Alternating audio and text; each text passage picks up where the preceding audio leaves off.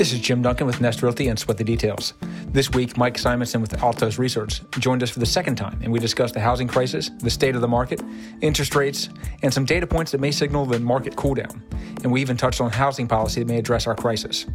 There was even one number that shocked us. Hope you enjoy the show.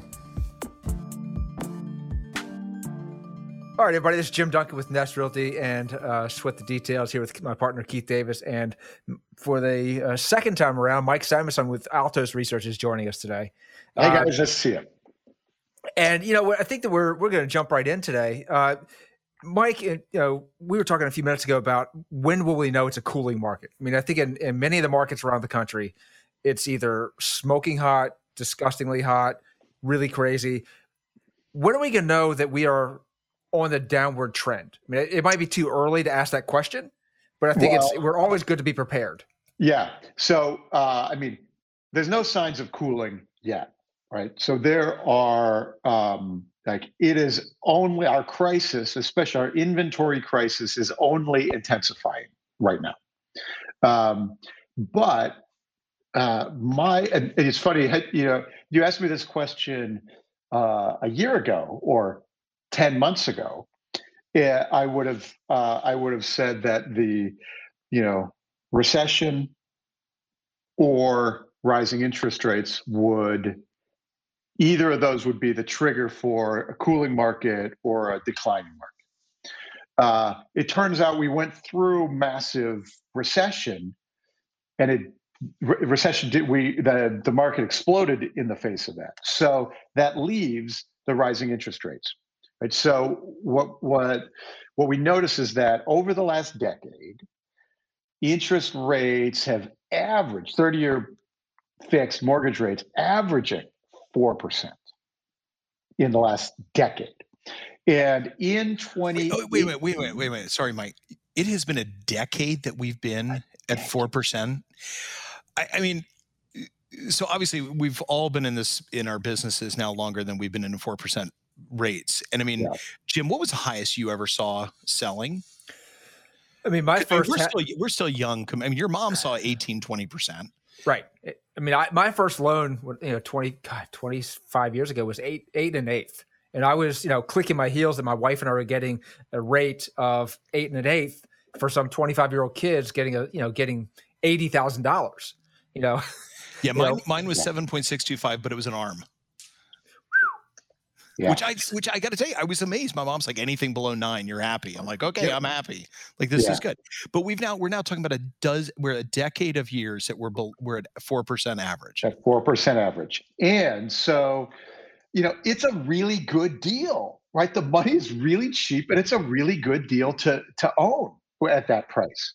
Um, and uh, and actually, you know, um, income on the properties, like you know, between ADUs, Airbnb, and and you know, single like income has been increasing in that time, so your costs are decreasing. So it's been a really good time to hold uh, own real estate uh, for that time. In 2018, rates went from like 3.8 percent to or three and a half percent to four and a half percent in the first and second quarter, first quarter of 2018, and we yep. felt it and we felt it and so it was to four and a half percent, right? It just four and a half percent. We felt it. All yep. of a sudden, those payments are a lot more expensive. And the difference between four and a half percent and 2.7, where we are now, is nuts, right? It right. is like I pay, I have a, a ski house in the mountains of Ta- Lake Tahoe, which is uh, expensive compared to much of the world, but cheap compared to San Francisco. Um, and uh, you know, I pay less on the mortgage of that house than I did on my rent in my apartment in San Francisco 22 years ago. Right, like I pay the the mortgage on that house is less than than the rent from years and years okay. ago. Okay, so let's go back 16 years, 2005.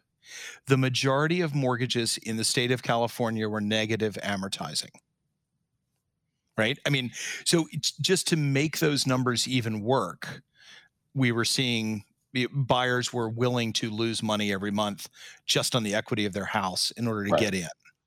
Right. And that's the big difference between this boom market and that one. Uh, the difference is equity. We uh, we went into the pandemic at record levels of equity, right. and then we had a 10% price appreciation year. So we have trillions of dollars of equity gained over the last year.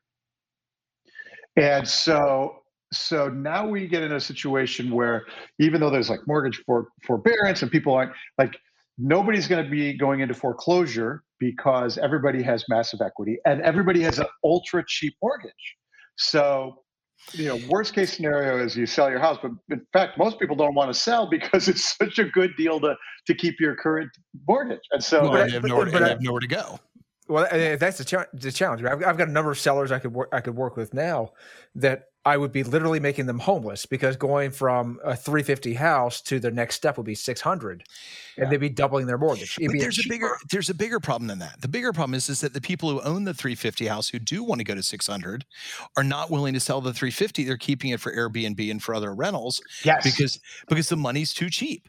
And and they're saying I will never be able to buy rental property again, so I'm just going to hold this thing forever. I'm just going to hold it. Okay. And it, that's happened we went from a decade ago 10 million single family homes uh, as rentals to 18 million now.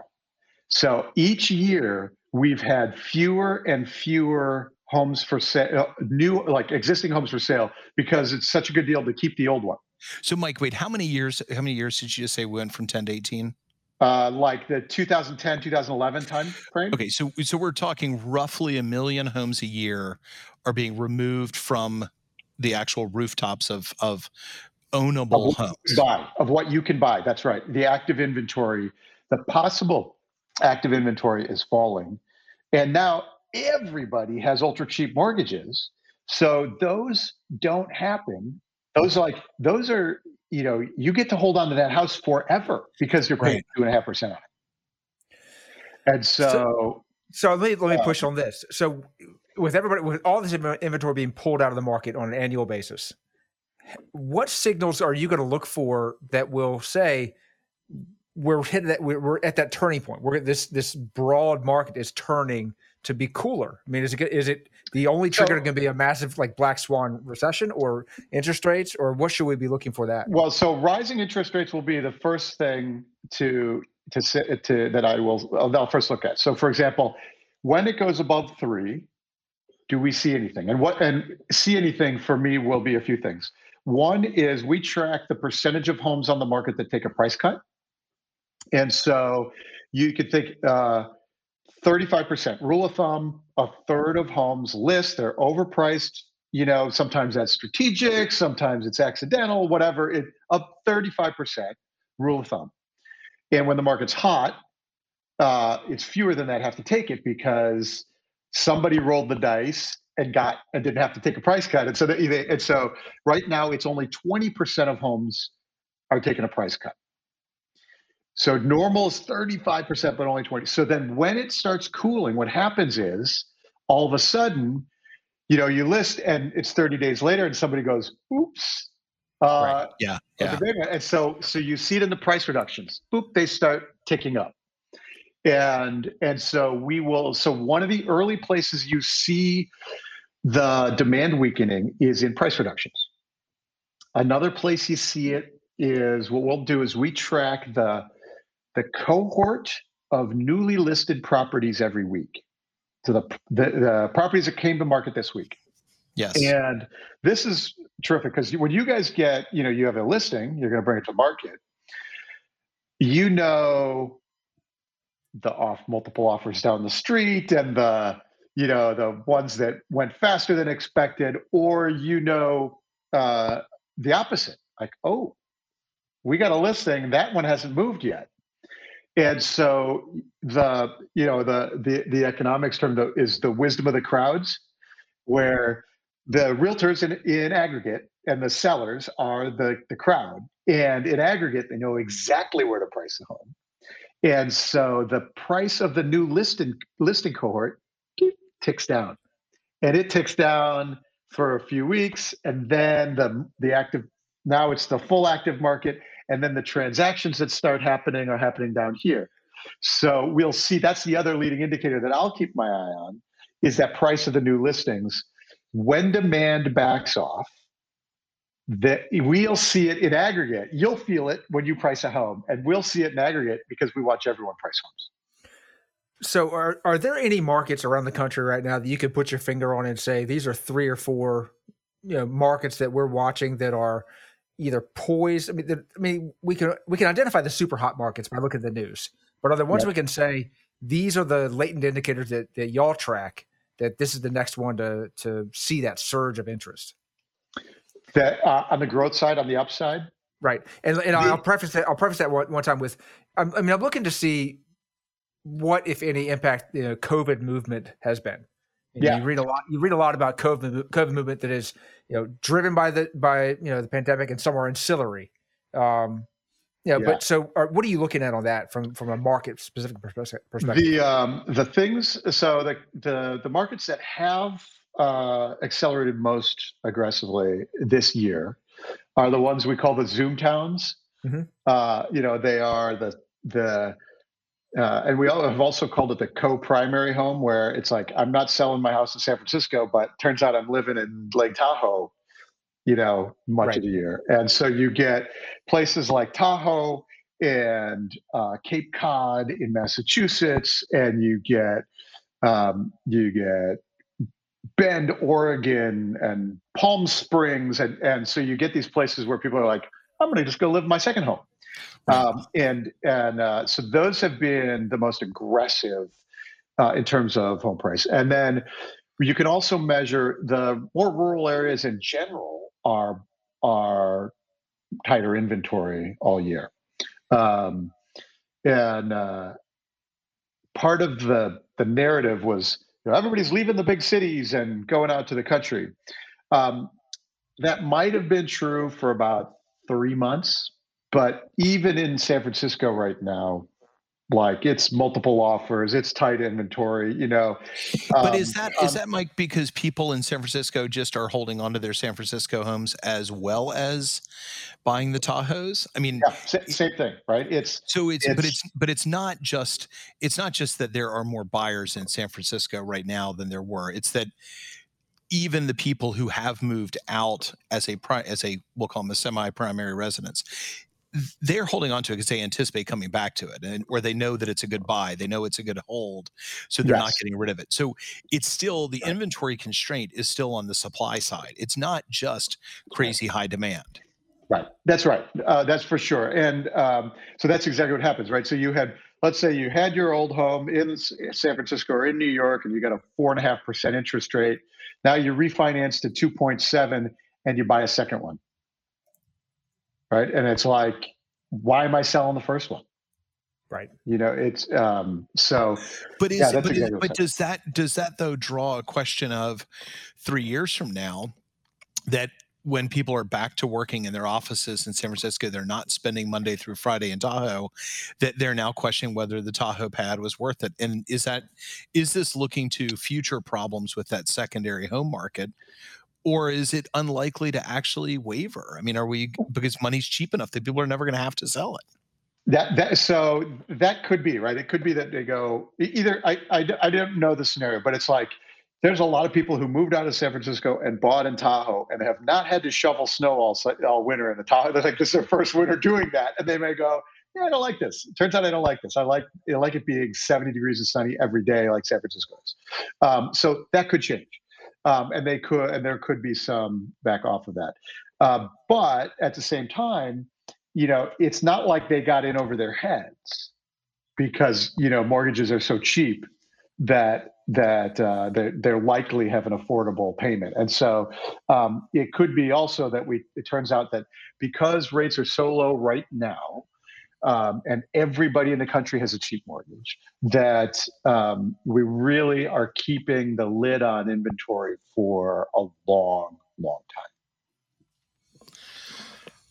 Okay, so builders love to hear this. Builders love to think about the the potential for increased housing starts.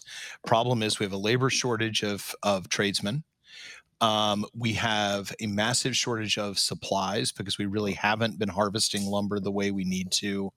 There's a limited supply, right? And and picking too young causes problems. Um, so there is going to be a cap on what we can do in new supply.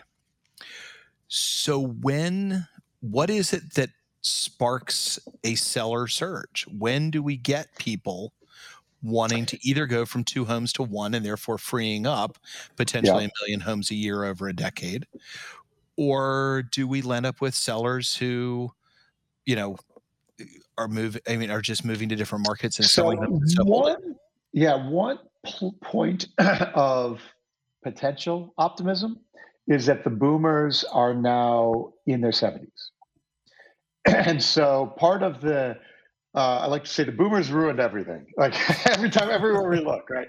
Um, but so one of the things, you know, like one of the assumptions, the previous assumptions would be that you know we we sell our houses every whatever it was, you know, four years or seven years, and now we hold on to them for ten years, and and boomers literally have never sold, right? They didn't downside, they didn't like, and so, but maybe as the boomers go from seventy to eighty now we start seeing some of them say let's let's loosen up some of that inventory we've been sitting on. We have the the gen x in the middle right? The small generation gen x in the middle um, but but the demand right behind that is millennials which is even bigger than the boomers. Right. And so um, so it could be that there is some um, you know boomer inventory that becomes available in the next three five years you know th- you know the next part of the decade where they um like they're, they're getting old. Yeah but, but there's nothing there to plan on that you know that, that we can have a huge swath of inventory that's going to be coming to the market in the next you know five years. No. Um, and really it's you know it's as interest rates climb and then stay elevated now you know you get people who don't have as good a, a mortgage and then they go to to move then they have to sell the first one and so over time the inventory becomes you know uh, it loosens up a little bit. Right. Do you or, think there could be a you know, rush the next one you buy. The next one you buy is like well i might i have one at two and a half but the next one if it's six now i have to sell to be able to afford the new one and so those kinds of things go on Right. I mean, do you think there could be a rush when rates start to, and I think I know the answer to this because we saw it two years ago, when rates start to go up, you know, to four, four and a half, or five, could there be a rush of buyers to there? I mean, could they balance out with the ones who are, who who, who are who are priced out immediately? If they're looking at six hundred fifty thousand dollars at three and a quarter, and it goes to four and a quarter, they a lot of people aren't going to be able to afford that. Yeah. Uh, so does that like maybe make a, a, group of buyers looking to get in right before it ends, kind of thing? Like well, I, look, I, th- I, think we've always said that people don't buy a six hundred fifty thousand dollar house; they buy a thirty two hundred dollar mortgage, right? I mean, this is the buyer doesn't. It, it the purchase price isn't the important factor until you go to sell it right? It's the right. the purchase price only matters as to what your ongoing monthly expense is. So, you know, I've always held that as interest rates go up, you you start seeing at least downward pressure on the price because people are still viewing that as a $3200 a month house. Um, now, it doesn't always hold dollar, you know, it's not a straight line question, but we certainly see the price appreciations happening that way. We certainly, you know, we've we've looked at uh, with 20% down, we certainly track what a, the monthly payment is every month for the average home in our market, and it's getting cheaper. I mean, even with price appreciations, it's getting cheaper. Yeah. So, you know, I, I, I just I'm not sure that going to four pushes that many folk out. It certainly puts a mental block on. Wow, we missed the bottom of the market. Right. But we all know that a searching stock market doesn't people stop people from buying the stock. Right. It excites people. I'm not going down that road today. It's just way too. it's, it's been a crazy game GameStop kind of week, right? But did you well, know that you know, did, you, did you know that Build a Bear is a public company? I had no idea. Ooh, really? Yeah, that's that's in the whole GameStop thing right now. Build a Bear is one that uh, apparently has been has been targeted. One that they're anyway, trading. That's so good. Yeah, but it's funny, you know. It, it what's that's actually you know uh, something I've been thinking about is like we have massive appreciation in all our financial markets. right. and yes. a lot of like crazy speculation. Yes. And you know, in the real estate market, you can see it. So I, we already talked about price price decreases, price cuts, but you can actually we actually measure price increases too. So, so excuse me, the percentage of homes that were recently you know on the market and now they're back on the market at a higher price. So it's fixed and flips, totally. it's like yep. investor things, and nationally we're at the highest we've ever I, I've ever seen it.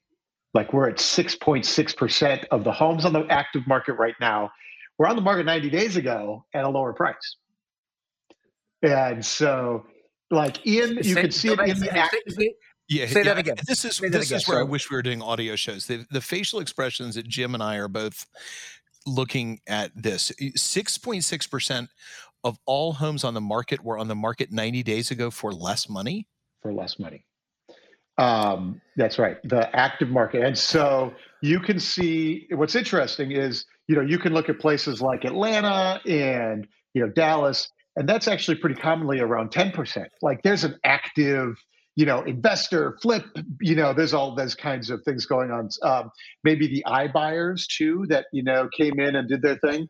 Um, uh, and, and but nationally, it's normally about you know two three percent. You can see that normally, right? There's this there's activity like sometimes that's by the way not just a flip, but it's a it's like a marketing strategy.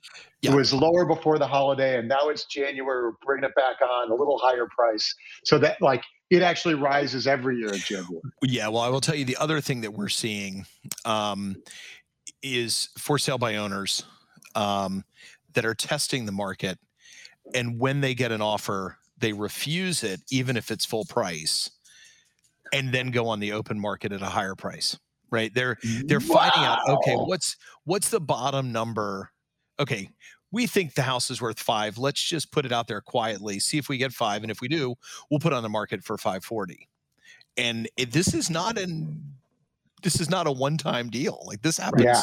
this we're seeing in lots of markets and lots of, of sellers yeah yeah, for sure. And um, you know, you can. Yeah, exactly. So there's any there's a, a number of ways. It, the the measuring that number doesn't know why it was lower and now higher. Yeah. But but a lot of it are things like uh, you know like investors or flips or fix and flips or you know no it's happening at every like price point. This is happening you know we've we there there's a house i can think of in one of our markets specifically in talking with the listing agent that would be in the top 2% of all homes sold price wise and they were they got a full price offer quietly from from a you know under a pocket listing and then said you know what? This is crazy. Why would we not put it on the market and see what it's worth? And a this is literally a top 2% of all homes sold in the MLS, and they let up with seven offers on it.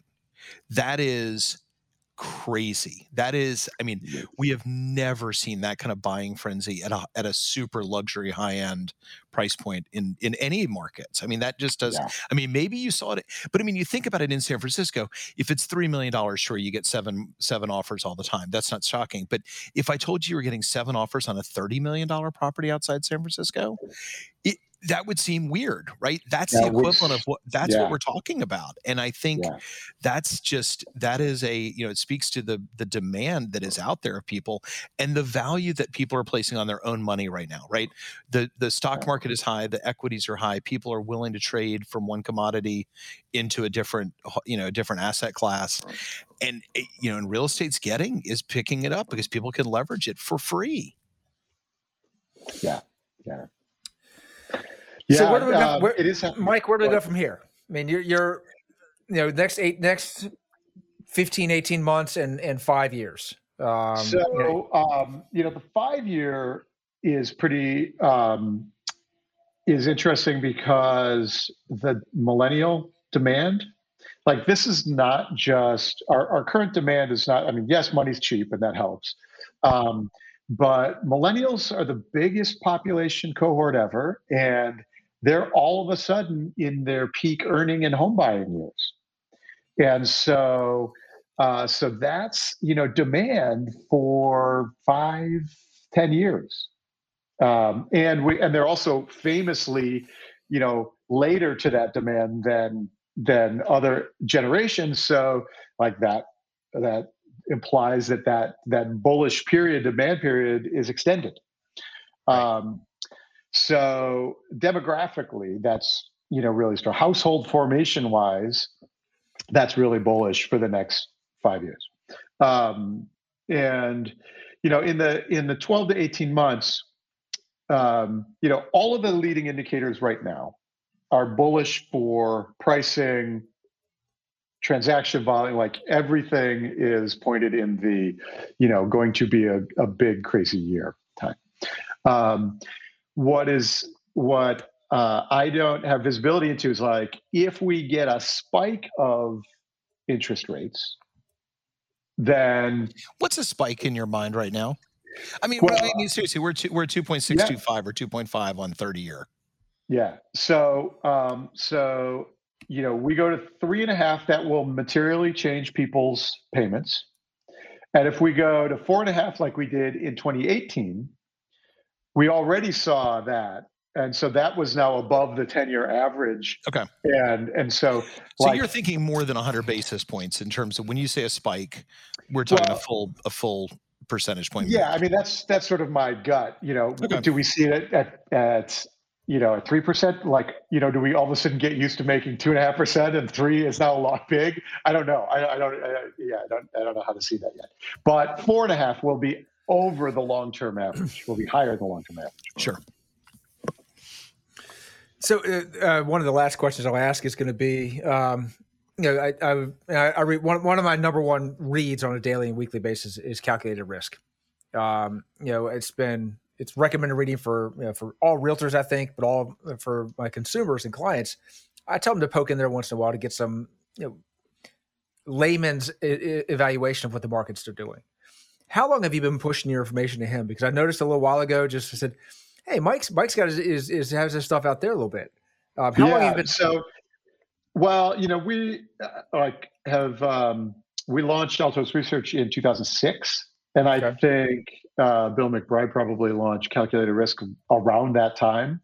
Uh, as blogging was really taking off, and he just started posting economic data. Um, and so we've, we've been in contact, you know, a little bit here and there via Twitter and social media uh, during that time. Um, it's really been the last year when we've done some new things at Altos where we've, you know, turned out national data and started we do these weekly videos and you know doing that kind of work that um, it's sort of been a, a, um, a new push for us mm-hmm. externally and so just recently bill reached out to me and said you know asked asked me about like hey can i publish the weekly numbers on inventory and uh, you know happy to have him have him do that because like uh, yeah as you say he's a he's a clear-headed voice uh, mm-hmm. on on all things economic data yeah, so it, and I'll put a link to, to his blog as well. Uh, but your the, the your weekly videos I found really informative because they're short, they're concise, they're really inform, really good data. But it also allows me to sort of prod my own local analysis that's going to be again I, I, I tell my clients to look at their micro markets which you know mm-hmm. it's for you know that four bedroom two and a half bath in this small narrow band of, of a market um, yep. so your your your analysis helps me say oh i need to look at it through this angle as well um, so it's, again it's yeah, i find them very useful to to look at every every monday i think yep yep okay. Yeah. So, so Mike, I want to, I want to, let me, we've, we're going on to the longer side of this, but I love, I love conversations with you. So I'm going to, I'm going to make this go out another three or four minutes if we can. What's up with Altos? Where are you guys? What is your next step? Are, are you guys working on anything fun, different? What do we need to, what do we need to look out for your speedometer? So, um, We've had a heck of a year. It's been really, it's been a quite a year to be in the market data business. Um, and uh, turns out that every realtor needs to be able to inform their clients, and not every realtor is, you know, Jim who does that level of, you know, work on the data. Um, and so we do that, you know, for folks, and and uh, so reaching people.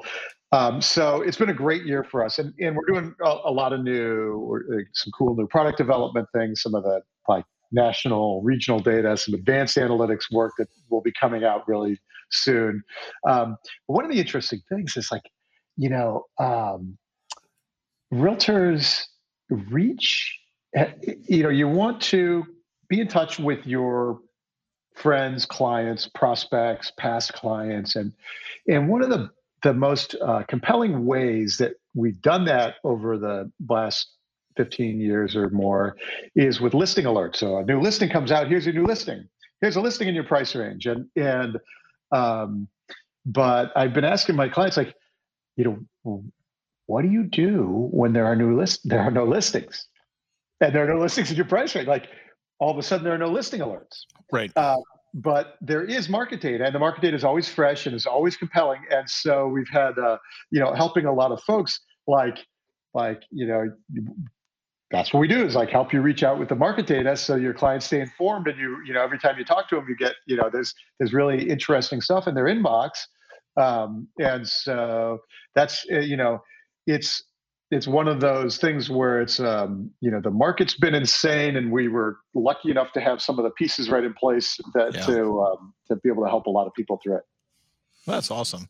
Well, let me let me let me close. You've had the question posed to you in the past, the last time you were on here, and we always ask it of all of our guests. But what's the what's the one detail you are sweating these days with with and you can point to altos you can point to inventory you can point to market data whatever or you can point to your tahoe house and talk about what's going on up there. But um, what's what's the one detail that's keeping you up at night and you're sweating? Well we're in a crisis of low inventory. And um, you know it was surprising and fascinating to watch throughout the last 10 months. Now i'm in a situation where i'm worried about like what happens if this year, you know, never escape it, right? We're at 60% fewer homes than we need on the market.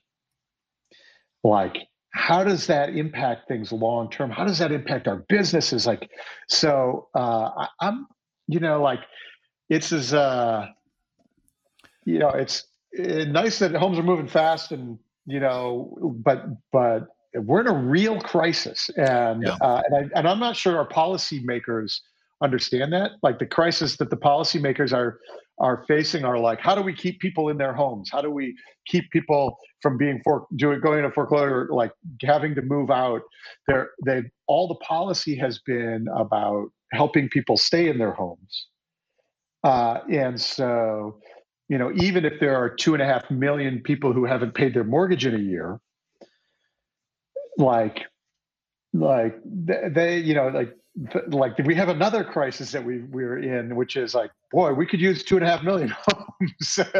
Well i mean it, okay so let's talk about public policy. They could shift that right? And and again i'm not suggesting that what i'm going to say is is popular or is practical but you know changing real estate tax rates based on whether a property is primary or secondary or investment yep. immediately changes the math of who should own it and it Absolutely. does start it does start providing liquidity to the asset right? Yes. Um, so i i think there are tools in the toolbox. We just i don't know that anybody has the stomach to try them because i think this this this crisis and i agree with you entirely this is a crisis.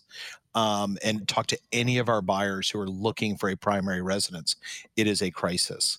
Um, yeah you know the the question that you would have to ask any policymaker is do you think this this crisis will continue until your election? Because that is the only question that needs to be answered for a policymaker to determine whether they care or not. If yeah. this is going to end yeah. before the midterms we don't have to worry about it. We're not this isn't our problem.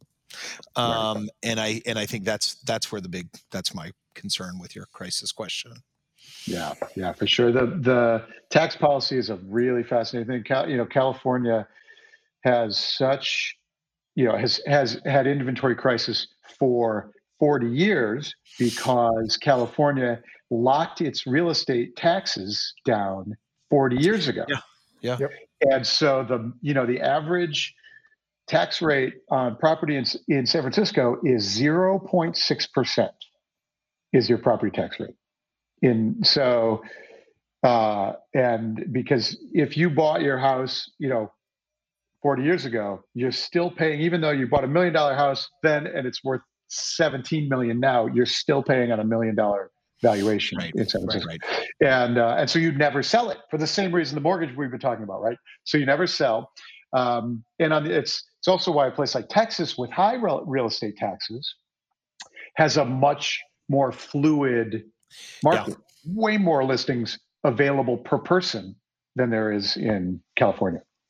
Um, and it's a like nobody wants to raise income, raise property taxes. Nobody wants to push granny out, and those are legitimate fears.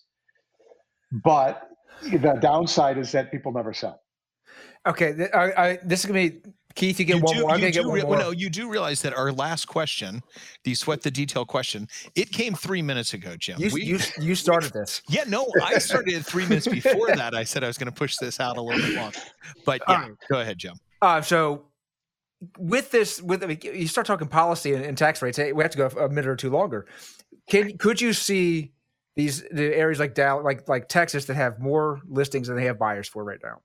Could you see them making a push to California buyers or other buyers to become their own Zoom towns? They're going to draw people out as people are able to work remotely much with much more frequency and regularity. Can you see these areas that are going to be welcoming arms to these people to say, look, I know it's awful there, but we've got homes for sale. Yeah, for sure, and that's definitely um, that. I mean, that, that happens a lot, right? That's a the big, you know, narrative of people moving moving to Texas from California. Right. Um, it's uh, so that definitely happens a lot, um, and um, and it's probably healthy, right? It's probably healthy for you know supply and demand reasons. Um, even Texas is crazy tight now. You know, it's not like Texas has you know too many, but they just you know we track you can track per inventory per capita the number of homes available per population size and um, you know you might see in a 30,000 you know population home in normal times a 30,000 population town in in the bay area um, versus Texas, like outside of Dallas, same demographic. There might be in normal times there might be a thousand homes for sale or or 500 homes for sale in Dallas, and there's 40 homes for sale in uh, in in the Bay Area, it's California. So that's the normal difference in inventory per capita. Um, and right now, even even Texas is way low, and you know the California ones are essentially at zero. All right, Mike, I'm going to have to draw it off on Yep. that one. Thank- Um, uh, I think we I think we end on the crisis. Um, I, The end of yeah. the, that's right. Look, anytime a you want to come back on, we'd love to have you, and we'd love to kind of continue the conversation of of seeing where this market goes and and keep hearing thoughts. It is going to be fascinating to watch as the next year or two plays out.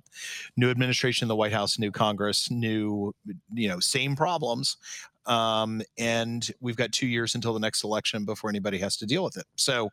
Um, It is going to be a uh, an interesting period to watch to see how quickly anybody wants to take on these challenges because they you know like you said they are crises and but there are policy changes that can impact it um, if people are willing to be strong enough to do it I don't think that most of the policymakers recognize the that crisis that we're in. They are fighting a different crisis, yes and and it'll be like I don't know how we how that changes or how we get out of that. But uh, and on and on that, Mike, thank you very much.